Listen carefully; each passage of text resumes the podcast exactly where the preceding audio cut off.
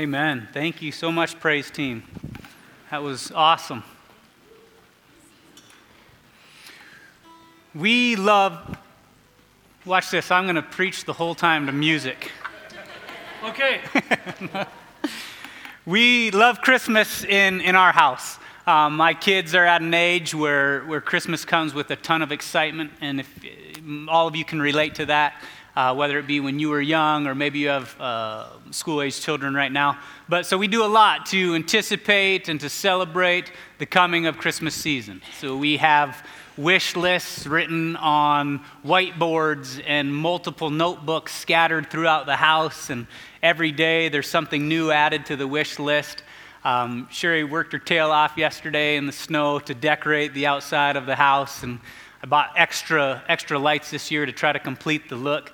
And so there's a ton of anticipation. There's a ton of preparing your hearts and celebrating and talking of the different traditions that your families do in anticipation for December 25th, for Christmas. And, you know, my kids know that Christmas is the birth of Jesus. It's when we celebrate the coming of God in the form of a man, Jesus Christ. And there's certainly dangers in our culture to be caught up in consumerism and to be caught up in the materialism, whether it be such a focus on the gifts that you start to lose sight of everything else, or perhaps the relationship.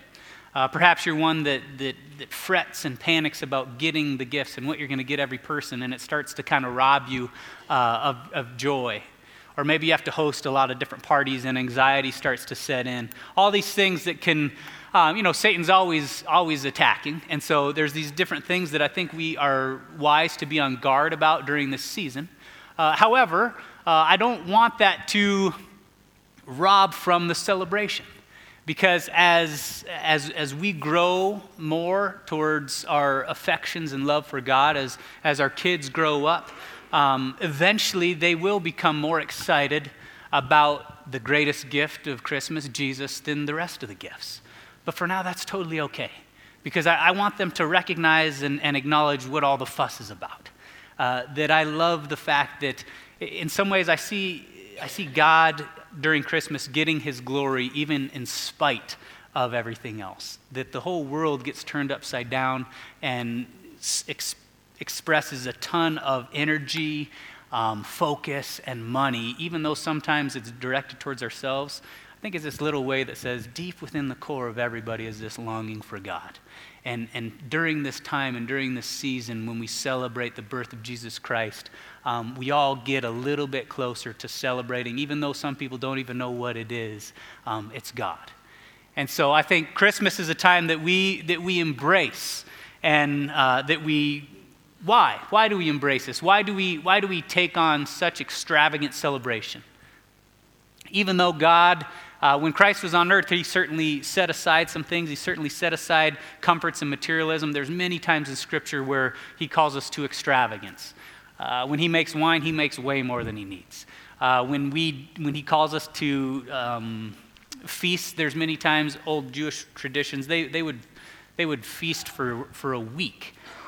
The temple was elaborate with gold and jewels and all kinds of things. And for me, Christmas, plenty of warnings, but I think there's a green light to say, hey, drink and drink a lot.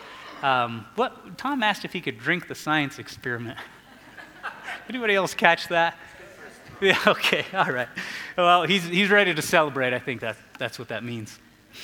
I want us to know, I want his church family to know, I want my kids to know the reason that we celebrate with such extravagance is because Jesus is the most grand, glorious, majestic person that ever walked the face of the earth. That Jesus is God, that he sustains us now, and he is worthy of every bit of praise and energy and focus we can give him. And so as we enter Advent season, at this age of history, this era in time is kind of I think a pretty cool era where Advent basically means coming. It means arrival. And so now we get to be in this, they call it the age of the Christian church, or the age of grace, or the age of tension, where we are in the middle of Jesus' first coming and Jesus' second coming.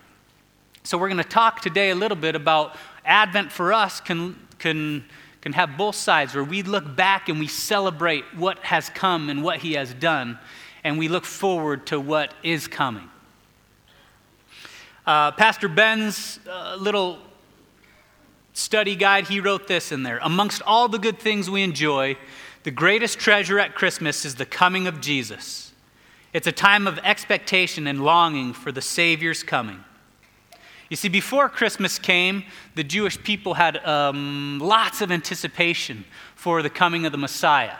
They had been told by prophecy, by the people of God and the mouthpieces of God, that the Messiah, the Savior, would come, that would make everything right for them. And so even though they weren't exactly sure what that looked like, there was eager waiting and kind of on the lookout to see who this would be and what he would be like and what is their redemption, what does their resurrection look like as a people. Now that Christ has come in the birth of Jesus, we get the opportunity. And we do this, right? During Christmas, we look back and we retell the story of Jesus Christ being born in a manger, where the God of the universe became a man and took on the form of a baby. We have a couple little ones out here, and that blows my mind every time I look at a little baby and think, God decided to become that, fully, totally dependent. And that was his rescue plan for us. That we look back on not just the birth of Jesus, but the purpose of his birth. That he became a man to do what he couldn't do as God, I suppose, and that's to die in my place. To live a life of perfect obedience to the Father, of pure, total holiness, so that he would be a qualified substitute for a life that I have messed up so much I need someone else's to count. We observe how Jesus lived on earth and how he interacted with people. And we get a picture of what love looks like. And so during Christmas, as we look back and we ponder what it would be like as Mary nurses God. And we look and we contemplate the gospel. And as Jesus is raised up in the Jewish traditions, all the while keeping an eye out for the cross that he knows is coming, where he dies in our place and he takes on our sin so that we may never taste it. And then he explodes from the grave in the resurrection that we celebrate. And he says, those who have put their faith in Jesus Christ, that's new life. He brings us with him. And then he ascends into heaven and he's seated at the throne of God. And here we sit waiting for the second Christmas, the second coming. So part of Advent for us during this time is looking back and celebrating and recognizing Jesus as the Messiah. If you open your Bibles to Mark chapter 2, we're going to look at kind of the context of this scripture and how things have changed since then.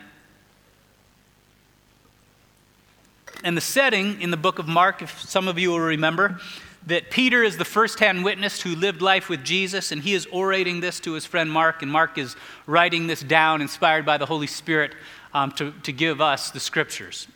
And there's a theme in Mark. It's a fast-paced, hard-hitting gospel that touches on the highlights, doesn't go as deep into the interpersonal things as some of the other gospels. And the agenda that Mark has, or the Holy Spirit through Mark to his audience, is basically to declare Jesus Christ as the awaited Messiah. Messiah means Savior. And so he's giving us examples when Jesus acted like a Messiah would act, where the Son of God comes and he has authority over nature. He has authority over sickness and disease. He has authority over unclean spirits. He claims to be the Savior. And so this piece of scripture that we're getting ready to read that's going to talk about fasting is set in that context. And so there's still this common and push that Mark has. It says, don't miss the first point here. Jesus is the Messiah. So read with me. Chapter 2 of Mark, verse 18 says this. Now John's disciples, as John the Baptist, and the Pharisees were fasting. Some people came and asked Jesus, how is it that John's are not? Jesus answered them, how can the guests of the groom fast while he is with them? They cannot, so long as they have him with them. But the time will come when the groom will be taken away, and on that day they will fast. No one sews a patch of unshrunk cloth on an old garment, otherwise the new piece will pull away from the old, making the tear worse. Verse 22, and no one pours new wine into an old wineskin, otherwise the wine will burst the skin, and both the wine and the wineskin will be ruined. No, they pour new wine into new wineskin. So again, I think the first point that Jesus is making, where he's talking about a wedding and he's talking about fabric and he's talking about wine, the first point he's making is, I am the awaited groom. Where it was once appropriate for people to fast as they longed for and waited for the coming of the Messiah. And his first declaration is, I am he. So it's no longer fitting, or it's no longer appropriate, it's no longer the time to fast. The second point is he's saying things have changed. Like our object lesson. Jesus Christ entered the scene, and what used to be is not quite the same. Now, God is the same, and his grace towards people is the same, but the way that we understand that, the way that we relate to that is different now that Christ has come, Jesus is proclaiming. That what once was is no longer fitting now. And so because Jesus came, it says he fulfilled the law. What the law demanded in the old covenant, grace has supplied in the new covenant. So he's giving us these different examples to usher us into, or to answer rather, the question of why do your disciples not fast? He's saying right now the Messiah, the Savior, is with them, so this is a time for feasting. It makes sense then. What about for us? Let's look at the context of how Jesus answered fasting. Basically, we're going to define fasting as the voluntary abstinence from food for spiritual purposes. And in the Old Testament, I found basically one command to fast, and that's in Leviticus. During the Day of Atonement, Leviticus 16:29, it says, during the Day of Atonement, you shall afflict yourself, and that meant fast from food. The rest of the time in the Old Testament, it was all voluntarily. And most of the time, if not all the time, it was accompanied with or triggered by a heart of mourning, a time of distress, or of deep anguish. So you may say voluntary fasting in the Old Testament expressed a mournful and urgent seeking of God in distressing circumstances. A few examples in 2 Samuel, David fasted and wept while his child was dying. In the book of Esther, the Jews fasted when they were threatened with annihilation. In Jonah, we just read, right? When even Nineveh, the pagans, they fasted when Jonah declared to them judgment was coming. Or King Darius, when he was kind of tricked to send Daniel to the lion's den, and he loved Daniel, says he went home and he fasted. What's going on there? There's internal heartache, internal distress, and internal anguish that they basically just expressed in a physical and in an external way. Fasting was an outward expression of an inward reality of a shattered heart. Again, it was an urgent response of repentance and great humility. It was seeking deliverance from a gracious God in profoundly desperate situations. So if that's the context of Old Testament fasting, you realize when Jesus comes, he says, why would my disciples fast when I'm here? This isn't a time of anguish and distress. This is a time to celebrate because the Messiah has come and he walks among you. God with us, Emmanuel. Now we know at our time, and Jesus makes hint of it, there will be a time when anguish and trials will come. When the Messiah will be taken away from them physically. And in that time they will fast.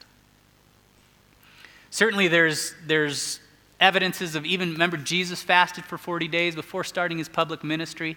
Paul fasted after his conversion. Some of the early church leaders in the book of Acts fasted before being sent out. So there's a place and time for all these things. And so the question for us is, what about at this time when we are in the age of grace? We are under the new covenant. And the way that we deal with God is through the person of Jesus Christ. Is there a place and a time for us to fast, either as individuals or as a church? And I think there is. I think there's a place that maybe God is calling us, that may be appropriate to fast. And I'm just going to share a couple situations or a couple approaches that I see during this time that could be appropriate, that God might be leading us. One, I think, is very much in line with the Old Testament practice. I think there's many times that in life we know we still have pain, we still have suffering, we still have a broken heart. And I think in those times, God may lead you to fast to express that. I can think of situations where God breaks your heart for other people, something that they're going through.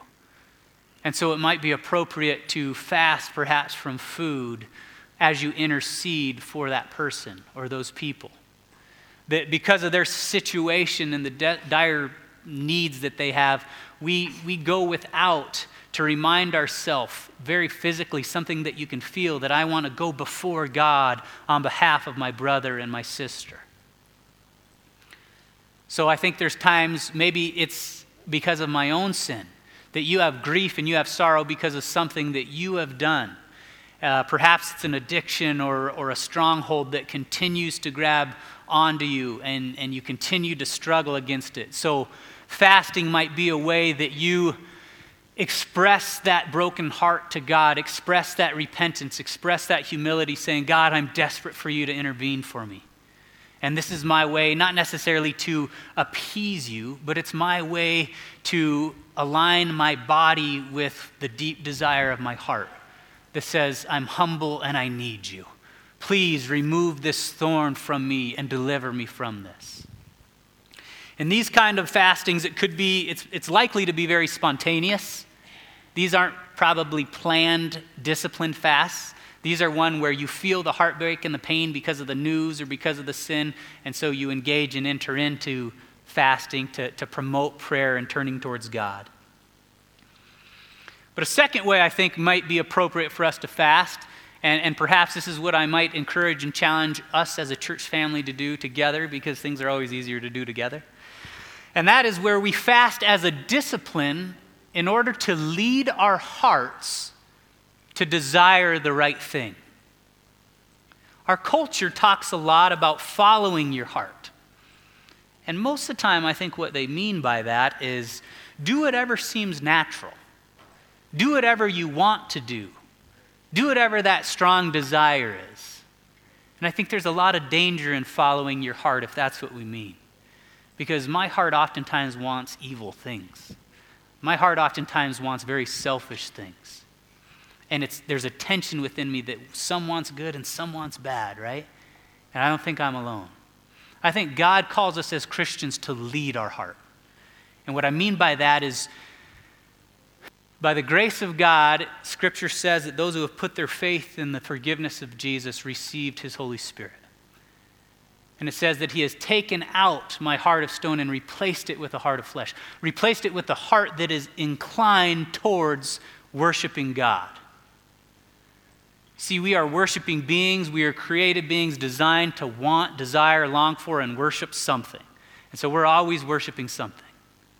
So I believe fasting may be a discipline that says, God has inclined my heart to himself, so I'm going to train my heart to want the right thing. I'm going to train my heart to want Jesus more than everything else. Because in my life, there's a lot of things that threaten to take full allegiance of my heart. There's a lot of things that I turn to for comfort when I should probably turn to Jesus. There's things that occupy much space in our mind, and as they are being occupied, it's occupied less by affection towards Jesus.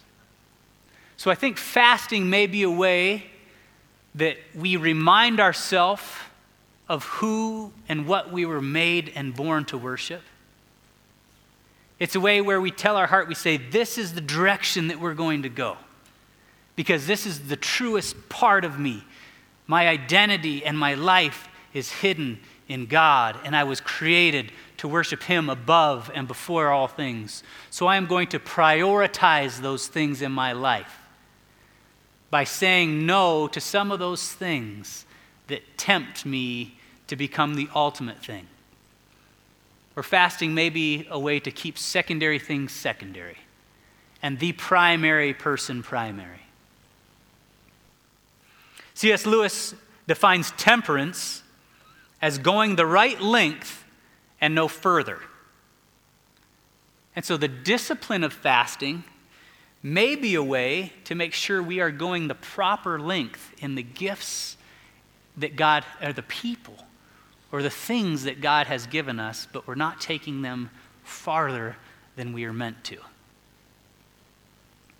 remember in 1 Corinthians 6, Paul says, all things are permissible, but not all things are beneficial. And then he goes on in verse 12 to say, I will not be enslaved by any of those things.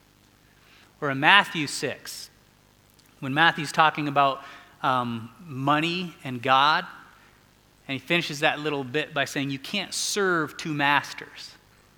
So our hearts very much are inclined to worship, and gang, we will worship a lot of different things, and we call them idols when they're not God. And they rob and they steal and they make us their slave. And so fasting may be a physical, external way to guide and direct our hearts into wanting and longing for the right thing. It's intentionally wanting Jesus more than everything else. It's demonstrating control over some of our fleshly appetites. Also in the study book on this series, Pastor Ben writes this when he's talking about the birth of his three sons and then the day of his salvation. He says, those are the four most memorable moments of my life. And he says this, everything else during those days, everything else paled in value and importance to what was happening on these days. This means I gave up precious things like sleep or food or work and entertainment so that I could be fully present in those days. I traded valuable things for something of even greater value and joy. And so Advent many times is associated with fasting.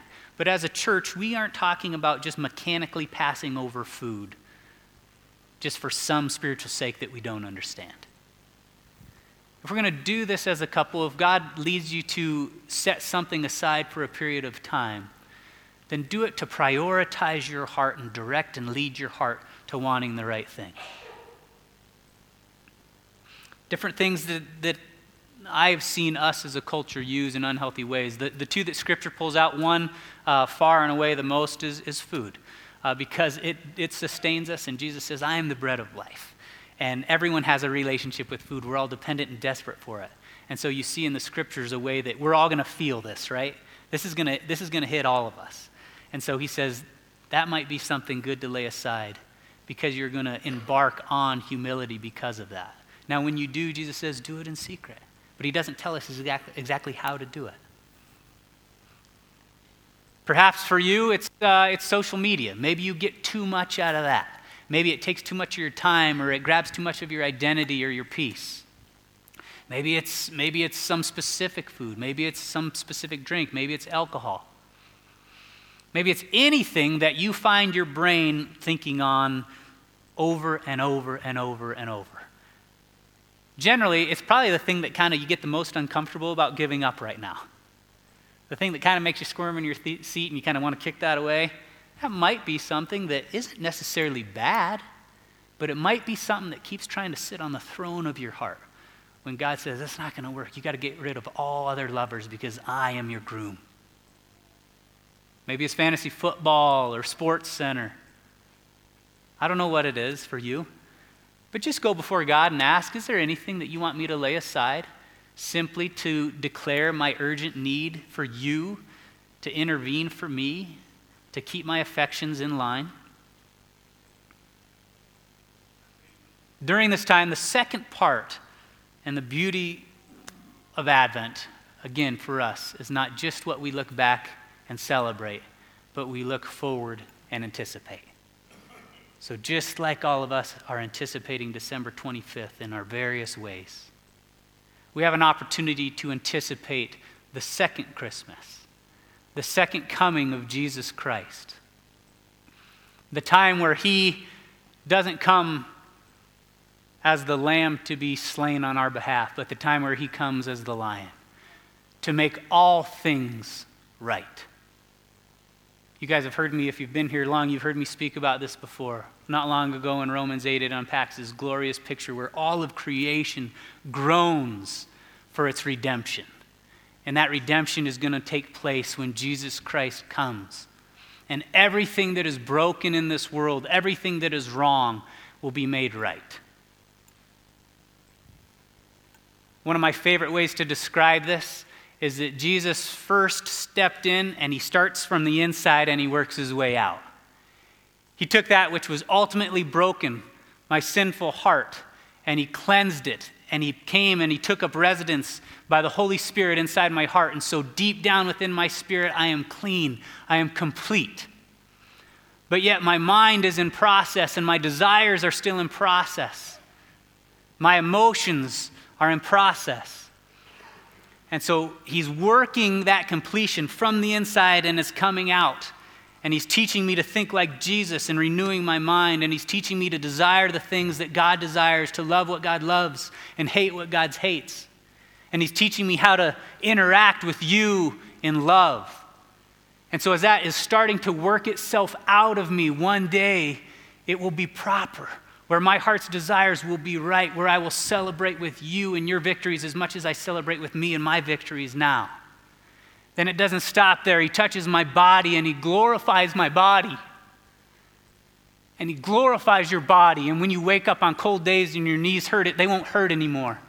Lucille was sitting in the front row because her hearing's going and she can hear me there. She'll be able to hear me from who knows how far away. I'm going to play basketball again. We're going to celebrate. But it starts here, and that's been completed. And so we look back and we praise God for what he's done. But we look forward with great anticipation for the next Christmas, where everything, even our surroundings, will finally be as they were meant to be. We won't have any fender benders in the parking lot of our church from the ice. I don't know what that'll be like. Or maybe we will and be like, who cares? Touch it and it'll appear better, I don't know. So for us, there's this beauty of anticipating the second coming where we recognize my inside has been complete, and so I celebrate that, but I anticipate where all things will be complete. That's Advent. That's the arrival. That's the coming. There's times in this life that I struggle to be thankful for every circumstance and every situation, and I'm sure you do as well. And I know I'm called to enter into thanksgiving in all things, but I think God kind of is gracious to me, and he says, those days where you just can't get your heart to be thankful for what you have, you can be thankful for what you will have. And that is a huge difference maker. And so those who have put their faith in Jesus Christ forever have a hope, forever have a longing, forever anticipate. And we have so many good things now. And so as we enter into Christmas season, let us celebrate what God has done for us, and let us anticipate what God will do. And let us recognize that all of this is contingent on the person of Jesus Christ, that it is for him and by him and through him that we make claim on any of these promises, that we have been brought to new life, that we can look forward, that we can look back. It is all about Jesus. It's the same every Sunday, isn't it? It's the same every day. And so as Tom comes up and encourages us once again to align our hearts to want the right and proper thing, to worship Jesus, I want you to engage your heart in this song and spend some time thinking about if there's anything that is trying to pry your heart's ultimate allegiance from the one who is worthy of all praise. And as we enter into Christmas and you engage in all of your traditions and you give gifts, let us exalt and magnify Jesus. So the first thing is always first.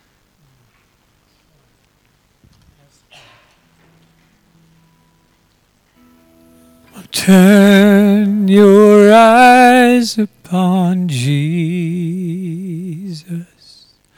Look full in his wonderful face, and the things of earth will grow strangely dim in the light of his glory and grace. Stand and sing that again. Say, turn your eyes upon Jesus. Look full in his wonderful face, and the things of earth will grow strangely dim